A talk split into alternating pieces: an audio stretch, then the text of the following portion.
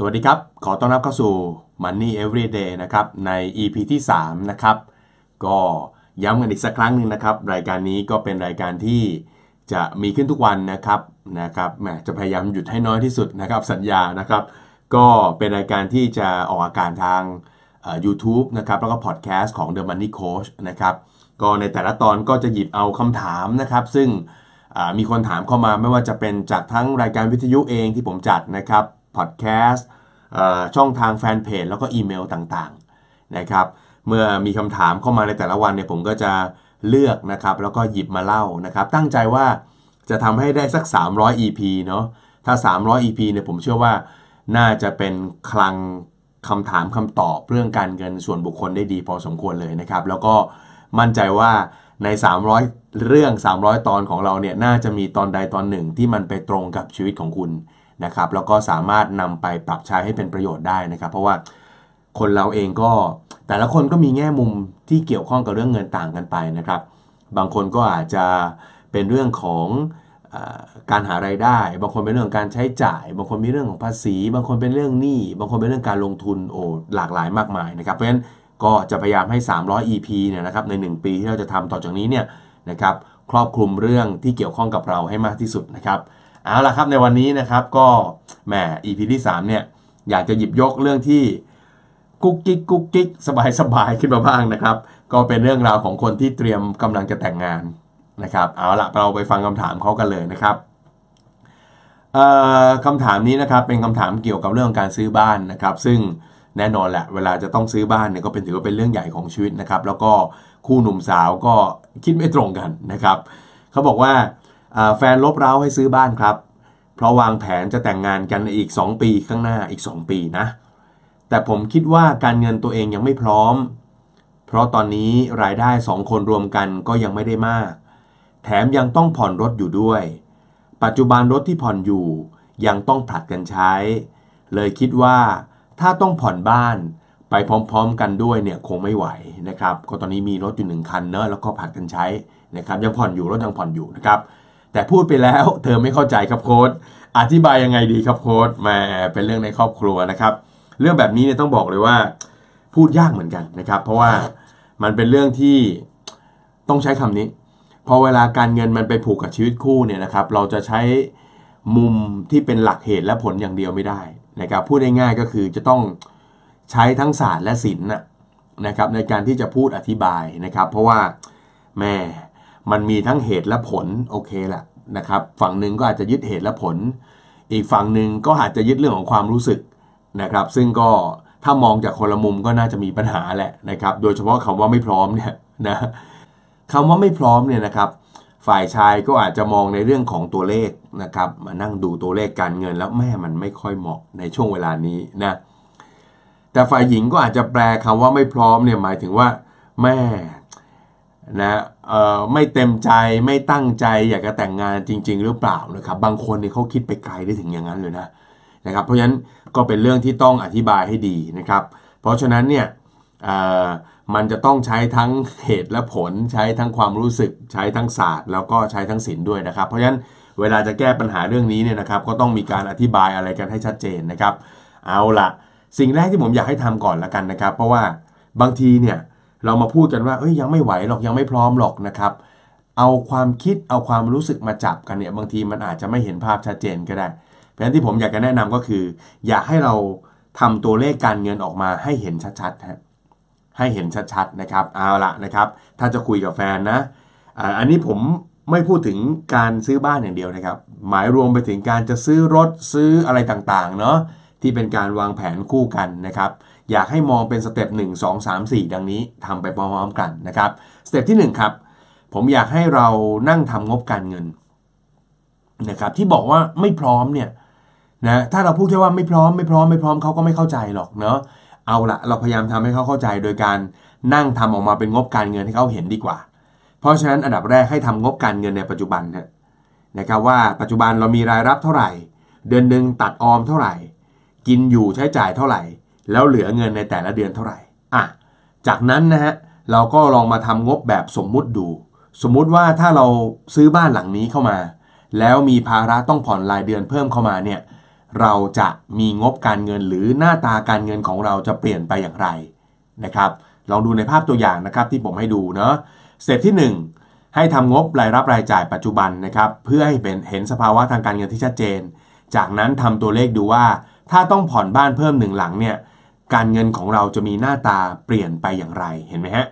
โครงสร้างของงบรายรับรายจ่ายก็จะง่ายๆเนอะตั้งด้วยรายรับหักด้วยเงินออมนะเงินออมอาจจะหมายถึงพวกเงินที่เราหักสะสมในแต่ละเดือน หรือเงินที่สะสมไปในกบข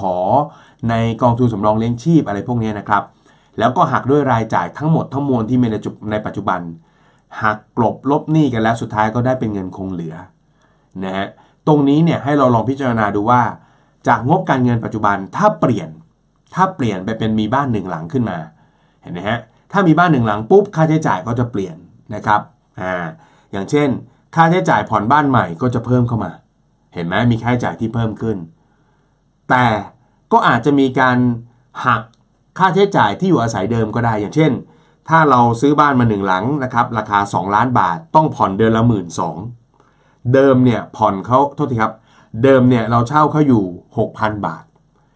เพราะฉะนั้นรายจ่ายที่มันจะปรับเปลี่ยนไปก็คือบวกเพิ่มเข้ามาหมื่นสองแต่ก็หักออก 6,000 เพราะไม่ต้องไปเช่าเขาอยู่แล้วเห็นไหมฮะแล้วก็อาจจะบวกลบด้วยค่าใช้จ่ายอื่น ๆ ที่มันจะมีส่วนเกี่ยวข้องตามไปด้วย อย่างเช่น ถ้าเราซื้อบ้านหลังใหม่แล้วมันไปใกล้ที่ทำงานมากกว่าเดิม ค่าเดินทางมันอาจจะลดลงก็ได้ หรือ ย้ายบ้านออกไปไกลขึ้นถูกไหมอาจจะไปยึดใกล้ ๆ ที่ทำงานแฟนแต่มันไกลที่ทำงานเราอาค่าเดินทางอาจจะเปลี่ยนหรือเปล่า รวมไปถึงบวกลบค่าใช้จ่ายอื่นๆนะครับ อย่างเช่นถ้าเรากู้ซื้อบ้านอย่างเงี้ยเนาะบางทีมันอาจจะมีการกู้ตกแต่งเข้ามาด้วยอย่างเงี้ยนะอันนี้ก็ต้องเผื่อต้องคิดไว้นะ เกิดกู้ตกแต่งเข้ามาด้วย ก็ต้องมีค่าใช้จ่ายเพิ่ม ที่เราต้องผ่อนชำระคืนในแต่ละเดือนเห็นไหมฮะเราต้องมาทำตัวเลขพวกนี้ให้มันสมดุลก่อนว่า เหมือนกับเป็นการคาดการไปในอนาคตว่าเอาละถ้าเรื่องมันเปลี่ยนจากวันนี้ไปเนี่ยการเงินหน้าตามันเปลี่ยนไปแค่ไหนอย่างไร และหัวใจสำคัญที่สุดของงบรายรับรายจ่ายก็คือบรรทัดสุดท้ายนะครับ ก็คือเรื่องของสภาพคล่องนะฮะถ้าเปลี่ยนไปจากเช่าไปเป็นซื้อบ้านใหม่ เปลี่ยนไปจากเคยอยู่บ้านคุณพ่อคุณแม่ทั้งคู่ แยกออกไปอยู่เองจากบ้านที่ผ่อนเอง ตัวเลขการเงินก็คือรายจ่ายเปลี่ยนไปอย่างไร นะครับ ตรงนี้อยากให้เราเช็คแล้วก็ประเมินกันอย่างจริงจังทำเป็นตัวเลขขึ้นมานะครับ แล้วลองอธิบายพูดคุยกับแฟนดูนะครับอ่านะอ่าลองดูตัวอย่างอีกหน้าหนึ่งก็ได้เห็นไหมผมทำเป็นตัวเลขให้ดูเลยว่าเอาล่ะถ้าซื้อเข้ามาเนาะเอาเราลองเปรียบเทียบดูครับปัจจุบันเรามีค่าเช่าบ้านอย่างในในรูปเนี่ยก็จะมีค่าเช่าบ้านอยู่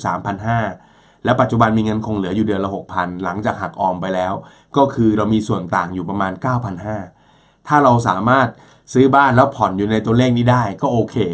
แต่ถ้าไม่ได้ผ่อนอยู่ในตัวเลขนี้เนี่ยเอาละมันก็ต้องมาหาทางแก้กันอย่างเช่น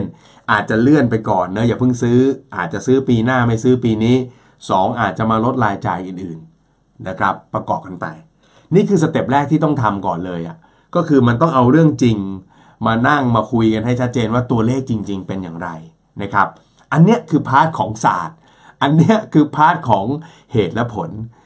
แต่ก็ไม่ใช่ว่าเรานั่งทำตัวเลขเหตุและผลนะบอกเนี่ยซื้อไม่ได้หรอกเธอถ้าซื้อตอนนี้นะเรานะสภาพคล่องติดลบนะผ่อนไม่ไหวแน่ ชีวิตลำบากแน่นอน เพราะฉะนั้นจบไม่ต้องซื้อตอนนี้มันไม่ได้ฮะมันไม่ได้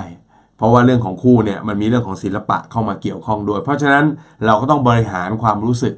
นะครับ บริหารความหวังของคนที่เป็นคู่เราให้ได้นะครับ พอเราทำตัวเลขปุ๊บปรากฏว่าแม่มัน ถ้าซื้อตอนนี้มันอาจจะไม่พร้อม ซื้อตอนนี้มันอาจจะมีปัญหา ก็ไม่ใช่ว่าจบตรงนั้นเลยนะครับสเต็ปที่ 2 ครับ ก็ให้มาวางแผนร่วมกันครับว่าเอาละถ้ามันซื้อตอนนี้ยังไม่ได้ ซื้อตอนนี้เรายังไม่พร้อม แล้วเราจะต้องทำอะไรจากวันนี้ไป 1 2 3 4 เห็นไหมฮะคือมันดีกว่าการที่โอเคนี่ดูเห็นแล้วไหมชัดเจนนะซื้อไม่ได้นะ จบนะอย่ามาพูดอีกนะ เออมันมันไม่มีประโยชน์ พอเราเห็นว่าเนี่ยมันยังไม่พร้อมตอนนี้นะ แต่ว่า อยากให้เรามาช่วยกันว่าทำยังไงดีเราถึงจะซื้อได้นะครับ เพราะฉะนั้น step ที่ 2 ครับ ก็คือการวางแผนร่วมกัน หากต้องการจะซื้อบ้านใหม่จริง ๆ ดูแล้วว่ามันจำเป็นจริง ๆ มันสำคัญจริง ๆ ว่าต้องทำอะไรบ้าง แล้วแต่ละคนเนี่ยจะช่วยกันได้อย่างไรนะคือบางทีของเนี่ยเราอาจจะยังไม่ได้ตอนเนี้ยแต่เรามีแผนที่จะไปถึงเนี่ยผมเชื่อว่ามันก็ทำให้ความรู้สึกของคู่เราเนะที่มองเห็นตัวเลขการเงินว่าไม่พร้อมเนี่ย แต่เขาก็ยังมีความหวังนะ ว่าเออเดี๋ยวมันจะเกิดขึ้นในระยะเวลาอันใกล้นี้นะครับ เพราะฉะนั้นเราอาจจะต้องมานั่งคุยกันครับว่าเอ๊ะถ้าจะซื้อเนี่ยมันต้องมีเงินดาวไหมมันต้องดาวเท่าไหร่ เราจะเอาเงินดาวมาจากไหนลองตั้งคำถามพวกนี้ดู หรือถ้าซื้อเนี่ยมันมีค่าใช้จ่ายอย่างอื่นอีกไหมไม่ใช่ว่าเราซื้อบ้าน 2 ล้านแล้วก็จ่ายแค่ 2 ล้าน ถูกไหมมันอาจจะมีค่าธรรมเนียมต่างๆ อะไรที่มันมาประกอบด้วยอย่างเช่น ค่าประเมินเนาะ ภาษีและค่าธรรมเนียมในการซื้อขาย โดยเฉพาะคนซื้อเนี่ยนะครับก็จะมีเรื่องของค่าโอนและค่าจดจำนองนะครับ ยกเว้นว่าถ้าเป็นการซื้อมือหนึ่งนะซื้อบ้านมือหนึ่งจากเจ้าของโครงการเลยเจ้าของโครงการก็จะจัดการดูแลค่าใช้จ่าย ที่เกี่ยวกับการซื้อไว้ให้ทั้งหมดนะครับ เพราะเขาก็อยากจะขายของได้ แต่ถ้าเป็นซื้อมือสองเนี่ยเห็นไหมฮะผู้ซื้อก็จะมีหน้าที่ต้องจ่ายค่าโอนกับค่าจดจำนองนะครับส่วนภาษีเนี่ยมันเป็นของผู้ขาย ซึ่งแต่ว่าผู้ขายเขาก็มีสิทธิ์จะผลักมาให้เราได้ เพราะฉะนั้นอันนี้ก็ต้องมีความรู้เผื่อไว้สักเผื่อไว้สักหน่อยหนึ่งนะครับ ถัดมาคือค่าตกแต่งฮะหลายๆ คนเวลาซื้อบ้านปุ๊บไม่เผื่อค่าตกแต่ง ค่าตกแต่งเนี่ยโดยปกติจะประมาณ 15-20%ของราคาบ้านนะฮะอย่างเช่น เราซื้อบ้าน 1 ล้านเนี่ยก็อาจจะมีตกแต่งประมาณสักแสนห้าถึง 2 0 0แสนโดยประมาณ เพราะฉะนั้นถ้าไม่ได้วางแผนไม่ได้เตรียมเงินก้อนนี้ไว้ก็เอาอีกแล้ว ก็ต้องกู้สินเชื่ออเนกประสงค์ คือกู้ซื้อบ้านแล้วเนี่ยเป็นสินสินเชื่อที่อยู่อาศัยแล้วเนี่ยยังมีสินเชื่ออเนกประสงค์อีกถูกไหมมันก็กลายเป็นซื้อปุ๊บก็ต้องผ่อน 2 ไม้เลยอะสช่องทางเลยหนักกว่านั้นอีกฮะบางคนทำประกันคุ้มครองสินเชื่อบ้านหรือ MRTA ซึ่งประกันคุ้มครองสินเชื่อบ้านเนี่ยโดยปกติเอาจริงๆนะโดยหลักการจริง ๆ คือมันห้ามบังคับให้เราทำนะแต่เขาก็จะจูงใจให้เราทำโดยการลดดอกเบี้ยให้นิดหน่อย นะฮะ 0.25%อะไรประมาณเนี้ยนะครับ เพราะฉะนั้นถ้าเกิดเราอยากจะทำประกันอีก มันก็ต้องมีเงินก้อนอีก หลาย ๆ ครั้งเราไม่ได้เตรียมถูกไหมอะก็ไปกู้อีกเห็นไหมมันก็มีสินเชื่อเพิ่มขึ้นมาอีก เห็นไหมฮะ เพราะฉะนั้นเราก็ต้องมองค่าใช้จ่ายที่เกี่ยวข้องกับการซื้อบ้านเนี่ย มองให้เห็นภาพว่าถ้าซื้อมีค่าใช้จ่ายตั้งต้นอะไรบ้าง กลุ่มพวกนี้ครับ เงินดาวค่าใช้จ่ายในการซื้อ ค่าตกแต่ง ค่าประกันต่าง ๆ เนี่ย อันนี้เขาเรียกว่าค่าใช้จ่ายตั้งต้นในการซื้อ จากนั้น 2 คนก็ต้องมาคุยกันครับว่า เอาละถ้าจะซื้อให้ได้ เราต้องช่วยกันประหยัดค่าใช้จ่ายอย่างไร ออมต่อเดือนคนละเท่าไหร่ จะออมได้จากช่องทางไหนบ้างเห็นไหมครับ ตรงนี้เนี่ยนะฮะก็มีศิลปะเล็กๆ ก็คือว่าเราในฐานะฝ่ายชายเนาะถ้าอยากทำให้เขามั่นใจว่าเราจะแต่งกับเขาแน่ๆก็รับผิดชอบเยอะขึ้นมาหน่อย ออมเยอะหน่อยลดค่าใช้จ่ายมากหน่อย ช่วยเขามากหน่อย อะไรเงี้ยก็ดูให้มันเป็นผู้นำหน่อยนะนะครับ ต้องหารายได้เสริมหรือเปล่า หรือจะทำอะไรร่วมกันดีทำให้มีรายได้เสริม แล้วทำให้เราซื้อบ้านผ่อนบ้านได้ง่ายขึ้น หรือถ้าปลายปีนี้นะครับมีโบนัสต้นปีนี้มีโบนัสเนี่ยเราจะบริหารจัดการโบนัสของเราอย่างไรเห็นไหมฮะจาก step แรกคุยเรื่องหลักการเหตุและผล ก็มา step ที่ 2 ว่าเอาละจากเหตุและผลเนี่ยเรายังไปไม่ถึงในตรงนี้ เราก็มาดูกันว่าแล้วทำยังไงล่ะไปให้ถึงนะเมื่อประเมินแล้วว่ายังไม่ได้ตอนนี้ก็ต้องมีแนวทางมีวิธีการ นะครับก็มากำหนดเป็นแนวทางร่วมกัน ผมว่าโอ้รับประกันเลย พอได้คุยตรงนี้อะแฟนก็จะเห็นแล้วเออเนี่ยเธอนี่ก็เนาะคิดนะไม่ใช่ไม่คิด ไม่ใช่แบบแค่บอกปัดว่าซื้อไม่ได้แล้วก็ไม่ซื้อ แต่มาช่วยฉันวางแผนว่าทำยังไงถึงจะซื้อให้ได้สเต็ปที่3ครับถัดมาก็เป็นเรื่องการบริหารความรู้สึกเนาะว่าโอเค ตอนนี้เรายังไม่ได้พาเขาไปซื้อนะครับ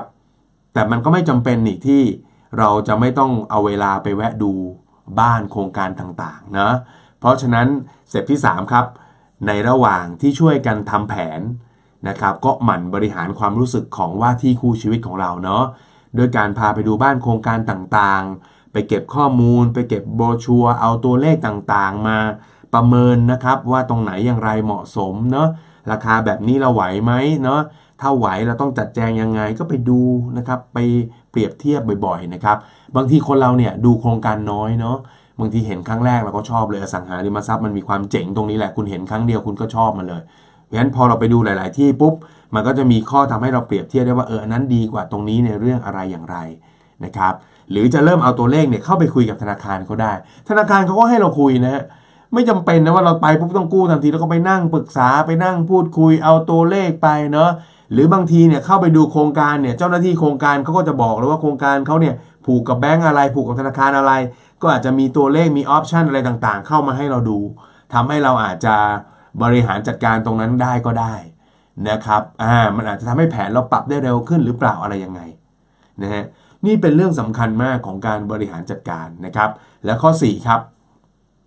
แน่นอนครับว่า แม่จะร่วมมือกันทำอะไรเป็นเป้าหมายใหญ่ ๆ ในชีวิตสักเรื่องหนึ่งเนี่ยก็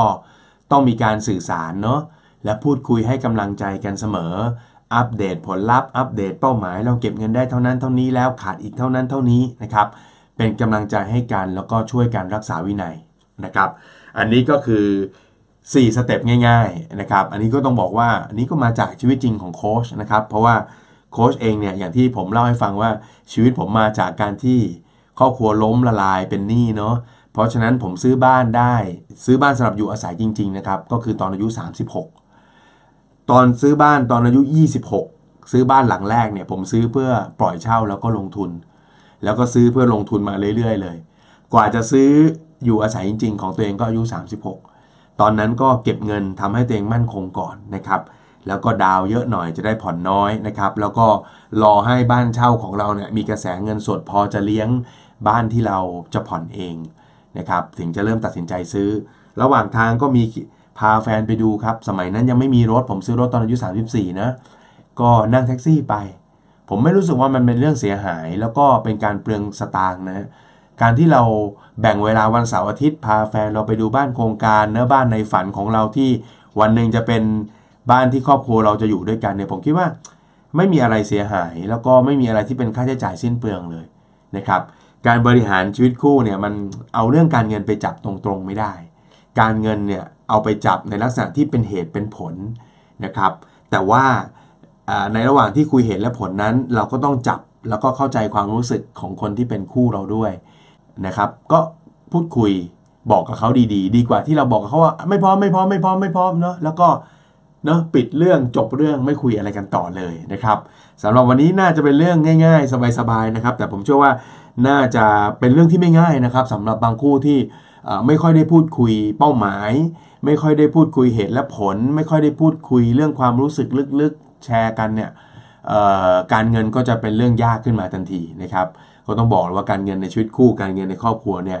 เป็นเรื่องของศิลปะมากกว่าศาสตร์เสียด้วยซ้ำนะครับ นะครับก็วันนี้ฝากไว้นะครับเป็นไอเดียง่าย ๆ ครับ จริงๆ ก็สามารถนำไปประยุกต์ใช้กับการซื้อบ้าน ซื้อรถ หรือซื้ออะไรแพงๆ ที่เข้ามาในชีวิตได้นะครับลองทำงบการเงินทุกครั้งเนาะแล้วก็ลองดูว่าปัจจุบันเรามีเงินเหลือต่อเดือนประมาณเท่าไหร่ ถ้าต้องหยิบจับผ่อนอะไรขึ้นมาเราไหวหรือเปล่า ก็ฝากเอาไปประยุกต์ใช้กันนะครับ ไม่ใช่เฉพาะคนที่มีชีวิตคู่ ใช้วิธีเดียวกันได้เลย เอางบการเงิน ปัจจุบันตั้งแล้วก็ ทำงบการเงินแบบพยากรณ์หรือสมมุตินะครับ ก็จะเห็นเลยว่าสภาพคล่องเป็นอย่างไร การเงินในชีวิตคนเราเนี่ยนะครับมีแค่ 2คำสำคัญเองก็คือ สภาพคล่องกับความมั่งคั่ง หัวใจสำคัญก็คือบริหารสภาพคล่องให้ดีตลอดเวลารับประกันครับ เดี๋ยวความมั่งคั่งก็จะเกิดขึ้นได้ง่าย ๆนะครับ นี่คือ Money Everyday นะครับใน EP ที่3นะครับวางแผนซื้อบ้านนะครับแบบที่ยังไม่พร้อมก็ต้องรู้จักที่จะ มีวิธีคุยกับคนในครอบครัวนะครับ ฝากติดตาม Money Everyday ในตอนต่อไปนะครับ แล้วก็ฝากแชร์บอกเล่าทุกๆ คนนะครับ ให้มาฟังการเงินแบบง่าย ๆ กันแบบนี้นะครับ สนุกๆนะครับ ติดตามกันได้เป็นประจำทุกวันนะครับ ขอบคุณสำหรับการติดตามในวันนี้นะครับสำหรับวันนี้ สวัสดีครับ